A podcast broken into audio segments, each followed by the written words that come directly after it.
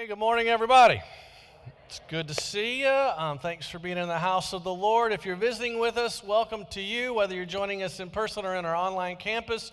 We are halfway through this new sermon series that we launched several weeks ago called Peeled. So we reached the halfway point. We, we're, we're kind of walking through Galatians chapter 5. We're unpacking a, a section of scripture that's known as the fruit of the Holy Spirit. So I want you to read it out loud with me. Let's put the two verses on the screen. Let's read them out loud to remind ourselves what we're going through. Let's do this together. The Holy Spirit produces this kind of fruit in our lives love, joy, peace, patience, kindness, goodness, faithfulness, gentleness, and self control. Now, now, I want you to stop for a second. Let's hit the pause button for a second. Do, do you understand what we're unpacking? These nine facets of one jewel, these nine characteristics of one fruit, are describing who God is. God is love. God is joy. God is peace. God is patience. God has self control. These are the character traits of God that we're studying.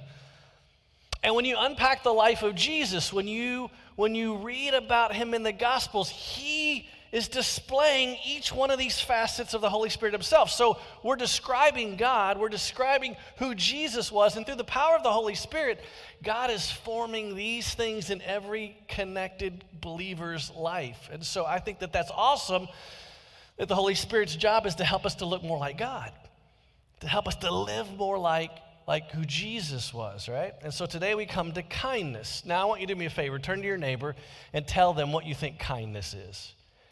What do you think kindness is? Or who's a kind person? Who's a kind person? Right? Now, now I don't know about you, but when I think of when I think of a kind person, I think of somebody who's nice, maybe somebody who's happy, somebody who lets me borrow, you know, their lawnmower when mine breaks down, or someone who gives out lots of great compliments. But, but true kindness, biblical kindness, runs a lot deeper than someone who's just nice or pleasant or gives out compliments. Let me, let me give you the definition for true biblical kindness. Here it is Biblical kindness is genuine compassion. So, so, so genuine compassion for others that leads to action, not expecting anything in return. So, so I want you to know biblical kindness is a lot deeper than just being nice. Notice what Paul goes on to say about kindness. Look at Colossians chapter 3. So he talks about this idea of kindness in our life. He says, Therefore, as God's chosen people, holy and dearly loved, clo- watch this, clothe yourself with compassion, and here it is, kindness. So, so Paul says kindness ought to be in your wardrobe. Right? You would never dare go out uh, in public without your drawers on, right? So, so don't leave home without kindness. Kindness is something that you and I ought to be putting on every single day of our lives. Now, do you know why we need kindness so bad right now?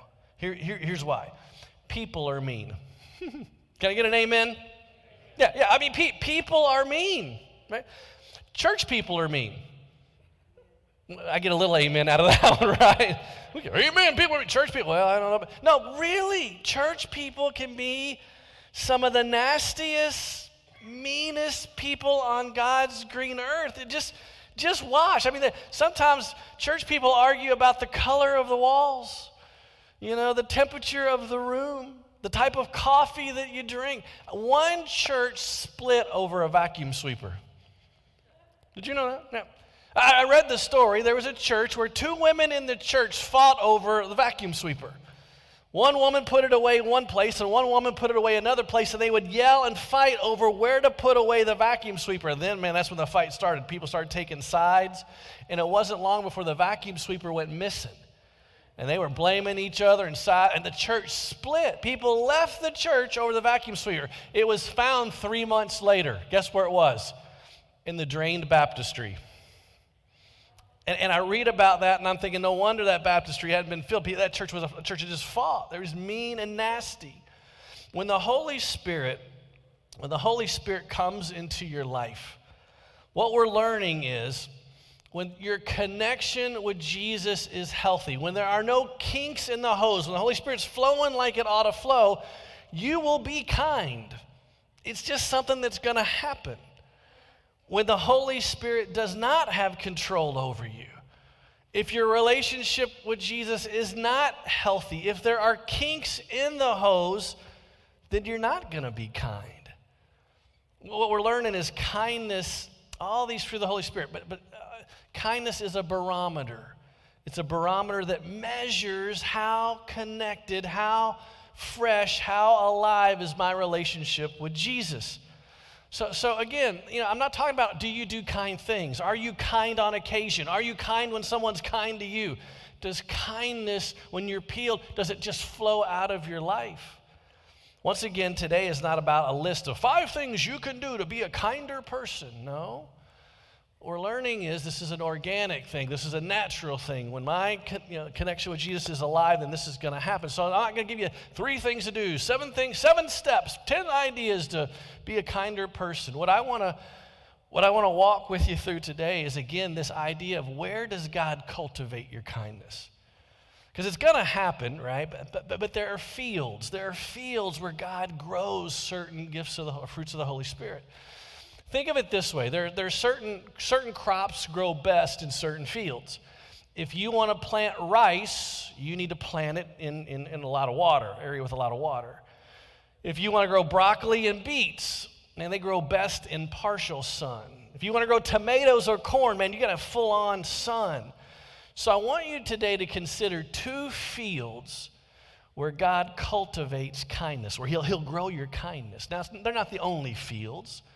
But I'm here today to tell you there are two unexpected places, two places we don't really notice that God will grow it. And, and the first one is inconvenience. He will grow, He will cultivate your kindness when you are inconvenienced. Right? Well, I, I, I love it. I, I'm a planner. I love it when a plan comes together. I want to know where I'm going. I want to know where I'm staying. I want to know what's going to go down when we get there. I love it when a plan comes together. Where are the planners in the room? Can I see your hands? There's my people right there. That's my people. Now, what happens to me is when my plan gets turned upside down, if you mess with my plan, that's when the wheels of my life tend to fall apart. I can get irritated and I can get snarky.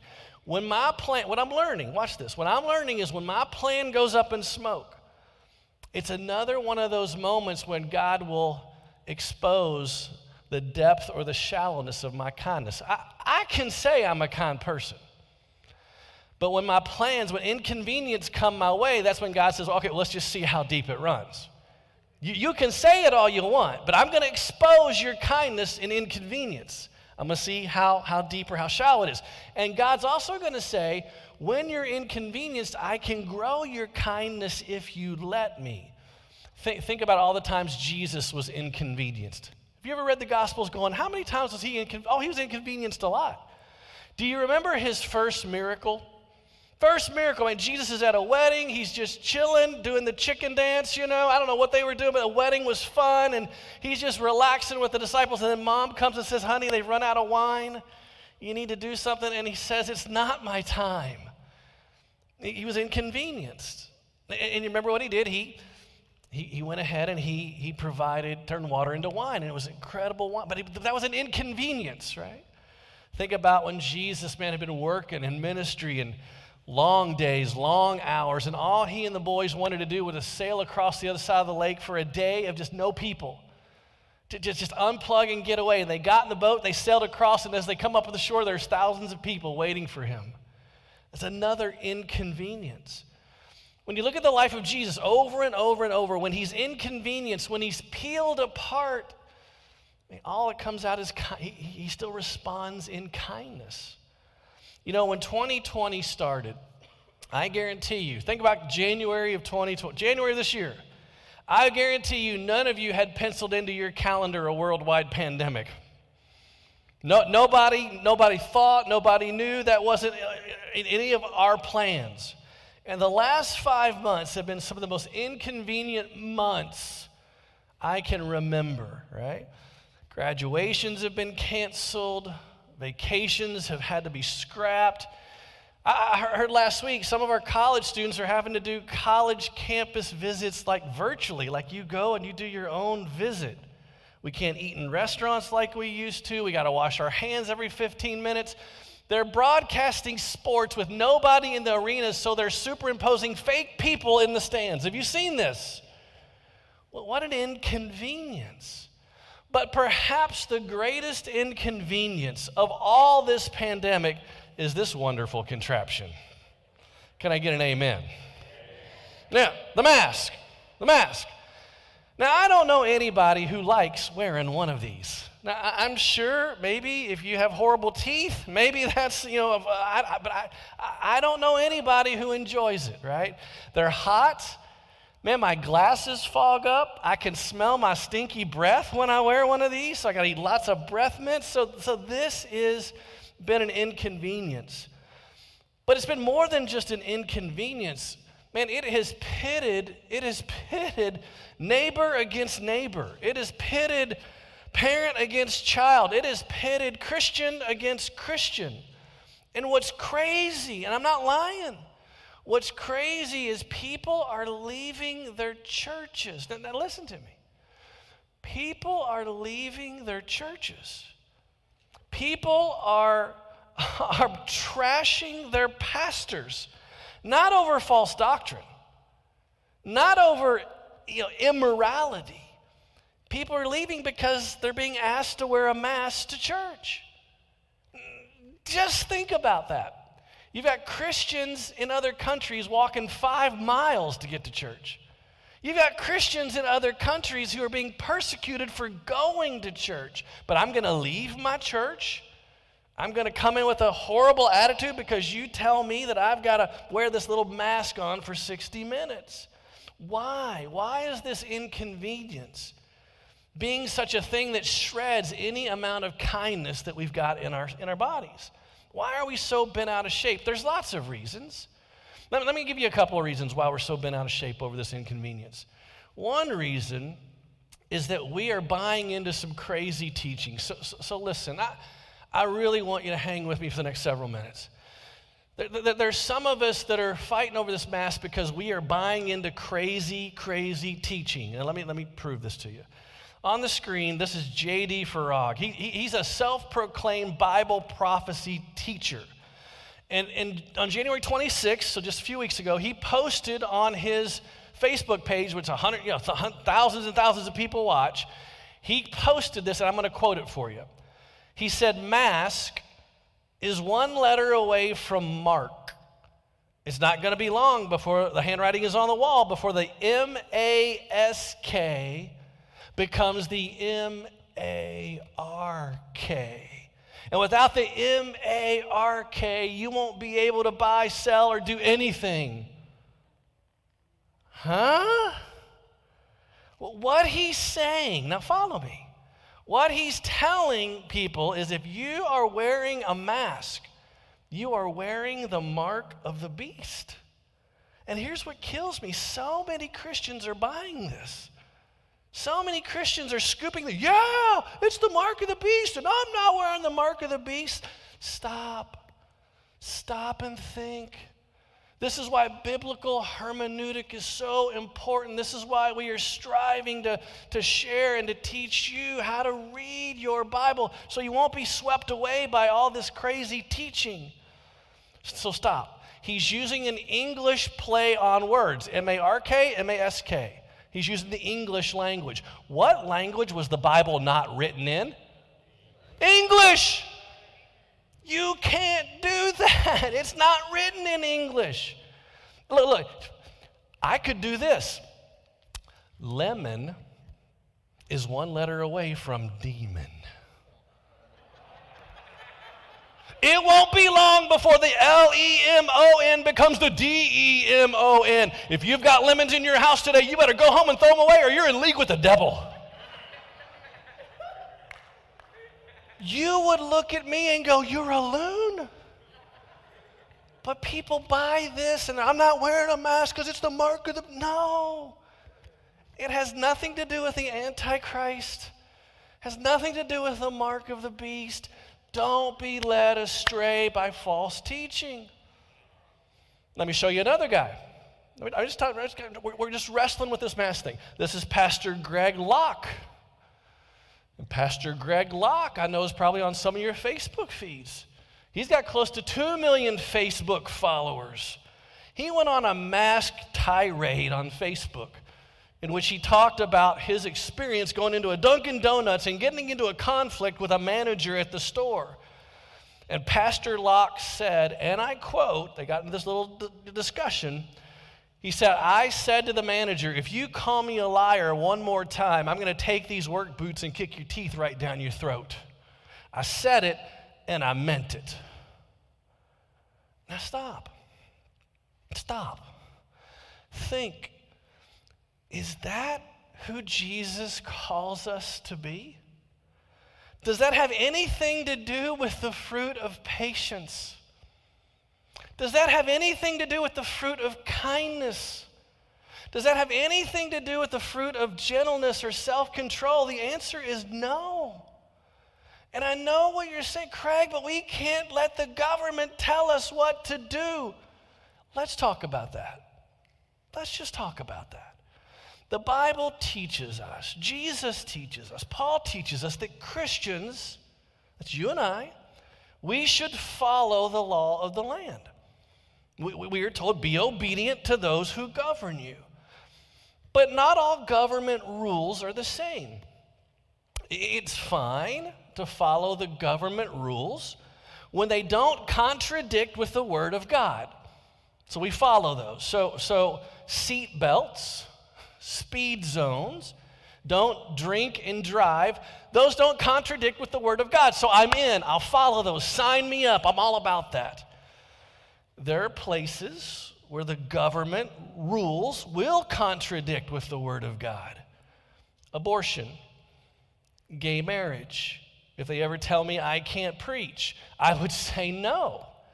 No, I'm not following you, I'm following God. So, so th- those two are pretty cut and dry. If the Bible doesn't contradict, or if the government doesn't contradict the scripture, sign me up. If the government does contradict the scripture, then I'm not going to follow it. Those are cut and dry. But every now and again, a rule comes down from the government that doesn't violate scripture. But you and I receive it like it's unreasonable. You and I receive it like it's oppressive. And some people are like, no, what, what, what, do you do with that when the government, it's not, doesn't contradict the Bible, but it just seems an overreach, oppressive, something that, you know, you just don't want to do. Well, well, stop. Was there any time in the Bible where that happened? Let, us go back to the scripture and say, okay, well, what does the Word of God say about that? There was a time in scripture where the government did that. When, when Jesus was alive, Rome enacted a law that was viewed by the Jews as oppressive, totally inconvenient, totally unfair. A Roman soldier could stop any one of us, he could stop anybody. Doesn't matter if you were going to work, doesn't matter if you were going to a wedding. A Roman soldier could stop you and force you to carry his equipment for a mile. And you had to do it. Now, you know that the Jews hated this. Anybody would hate having to stop what they were doing, delay their plans, lug an oppressor's equipment over the hot, rugged terrain of the Holy Land for a mile. What an inconvenience. And you remember what Jesus said about that, right? I mean, you remember what Jesus said? Jesus said, This isn't China, this isn't Russia, this is Jerusalem, home of the brave. You carry your own bag, potsy, or I'll take these work sandals and kick your teeth down your throat. That's, that's what he said, right? No, that's not what he said at all. I want you to read with me what Jesus said. Let's read it together.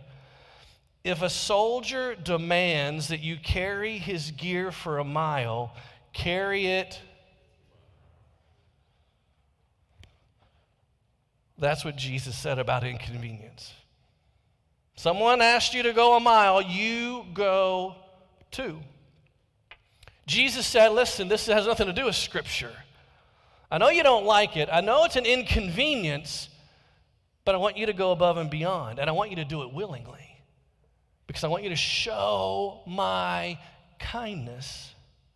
What a shock it would have been for a soldier to hear that. What a shock. I mean, you, you carry it for the mile, and he goes, okay. And you say, well, you know, actually, um, I'd like to go another mile with you. you can see the soldier, what? I mean, no one's ever said this to me, but why would you say that? Well, I follow and I serve a man called Jesus, and he told us to love and to be kind to people. What, what an impact that could have had.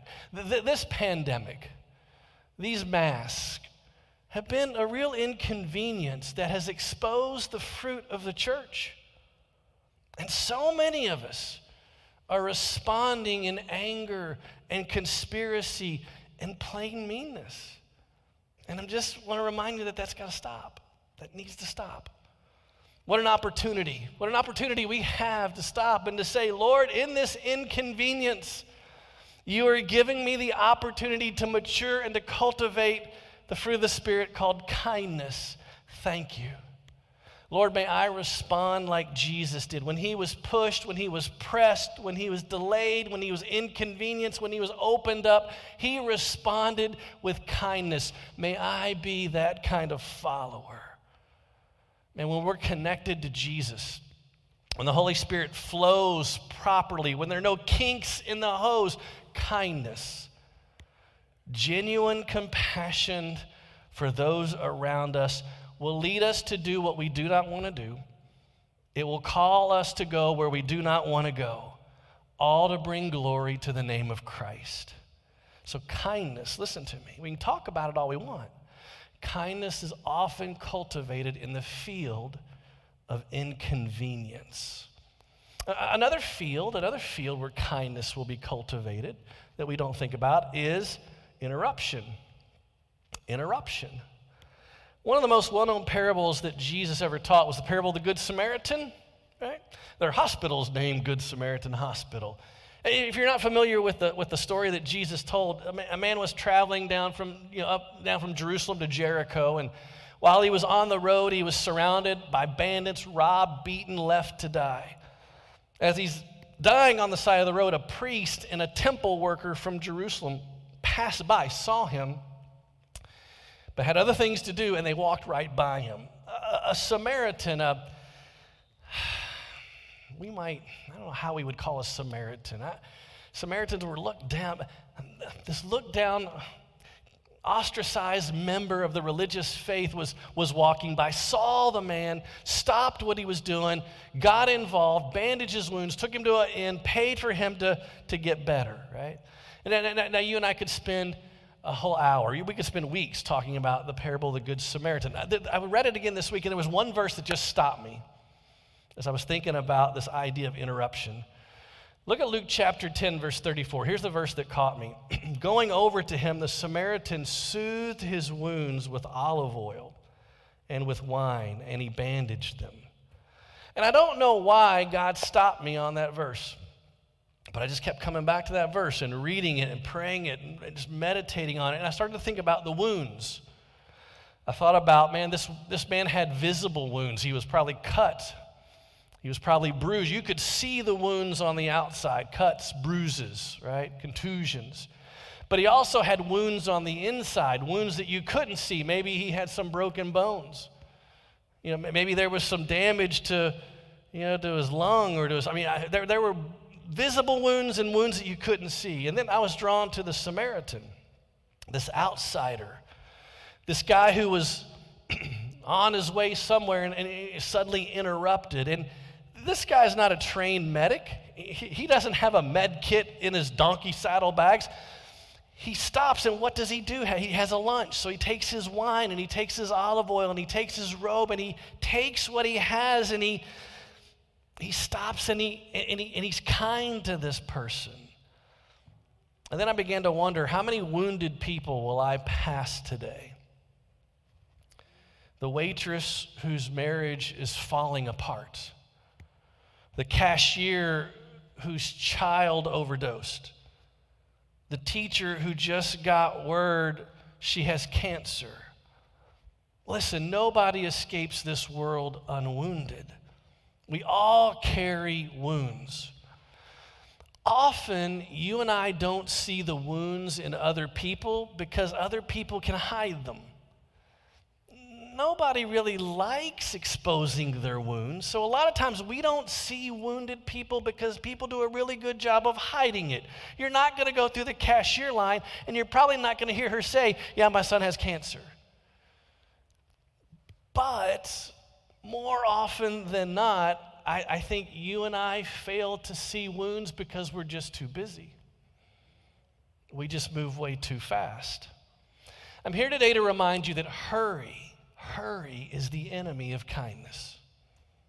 When I'm in a hurry, when I've got to be somewhere and I'm going really fast, I don't take time. I don't have the bandwidth. I don't create the margin to see other people's needs busyness just narrows my focus. Much of our life is spent either thinking about the past or thinking about the future. Right? The argument I had with my spouse, the mistreatment I received from my boss, the disagreement I had with my kids. Much of my life is spent thinking about the past. Or it's thinking about the future. I got a Zoom call at 11, lunch appointment at 12:30, deadline for my uh, report is 4, haircut at 5:30. I don't think that way, but some people do, right? Much of our day, again, is spent in the past or in the future. What interruptions do, watch this. What interruptions do is they force you to stop and be in the moment, right? Interruptions are actually invitations to slow down. Interruptions are portals to the present. Interruptions are when God says, Stop, look here, look at this thing. And you and I can't be too busy to not see that. Just like the Samaritan. And when we're interrupted, we might not feel qualified or ready, but those interruptions are fields to cultivate our kindness, and kindness can be a game changer. Think about how many times Jesus was interrupted. Again, we're talking about, you know, kindness was cultivated in his life, man, just like it is in ours. Think about all the times he was interrupted. Do you remember? Do you remember he, he's sitting in a house teaching, and right in the middle of his sermon, plaster starts falling from the roof. And more plaster starts falling from the roof. And all of a sudden he looks up, and there are these, these guys looking, they're tearing a hole in the roof. And I think they might have been from New York. They're like, yo, Jesus, how you doing? We got this buddy. He needs some help. He's coming down. And I, that's an interruption. And do you remember how Jesus responded? With kindness. Man, he healed, he stopped what he was doing. The lesson wasn't important anymore. Here was a need that he could meet, and he healed that man. And man, those, those, those guys walked home together. And Jesus slowed down saw the interruption as a divine moment to be in the present, shares some kindness, and changes a guy's life. I guarantee you that was not on his agenda. I guarantee you he had no idea that because he, you know, he's God, but I mean, he, he's also man, right? But he stopped and he displayed a little kindness. So, so I just want to remind you the next time you find yourself in the land of inconvenience or the land of interruption, Instead of reacting, instead of reeling, instead of responding with a cry of frustration, slow down and tell yourself, I'm standing in the field where God cultivates this thing called kindness. And God can grow it right now. Stop and smell the roses there. Stop and walk through that portal into the present. Don't think about what you can't do, think about what you can. Be kind and watch that kindness change the world. Well, we want to practice a little kindness this week. We're going to practice a little kindness. So here's what we're going to do we're going to give you some homework, and I've given this homework to you a time or two in the past. But uh, we're really going to bless the restaurant industry. I mean, I can't think of another industry that's been hit probably as hard as the restaurant folks. So, again, your homework, you ready for it? I want you to go out and eat, or I want you to go get, get takeout from a, from a restaurant of your choice.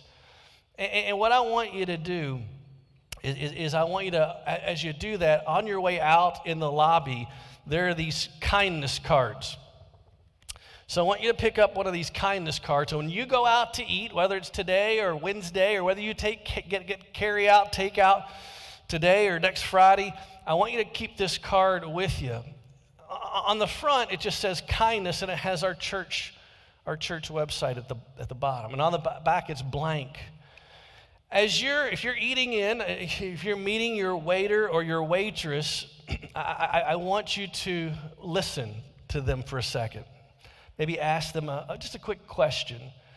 And eh, eh, I, d- during that meal, I want you to write a little note to them. Get their name and write them a little note. If you're doing takeout, just make it a generic note. And on the note, what I'm not looking for is like, hey, you did a good job. I'm not looking for that. I'm not looking for you filled up my tea real nice. Thank you. I'm, I'm looking to go a little deeper than that. Remember what kindness is. Remember the definition genuine compassion for others, leading to action, not expecting anything in return. I want you to write something deeper on this note.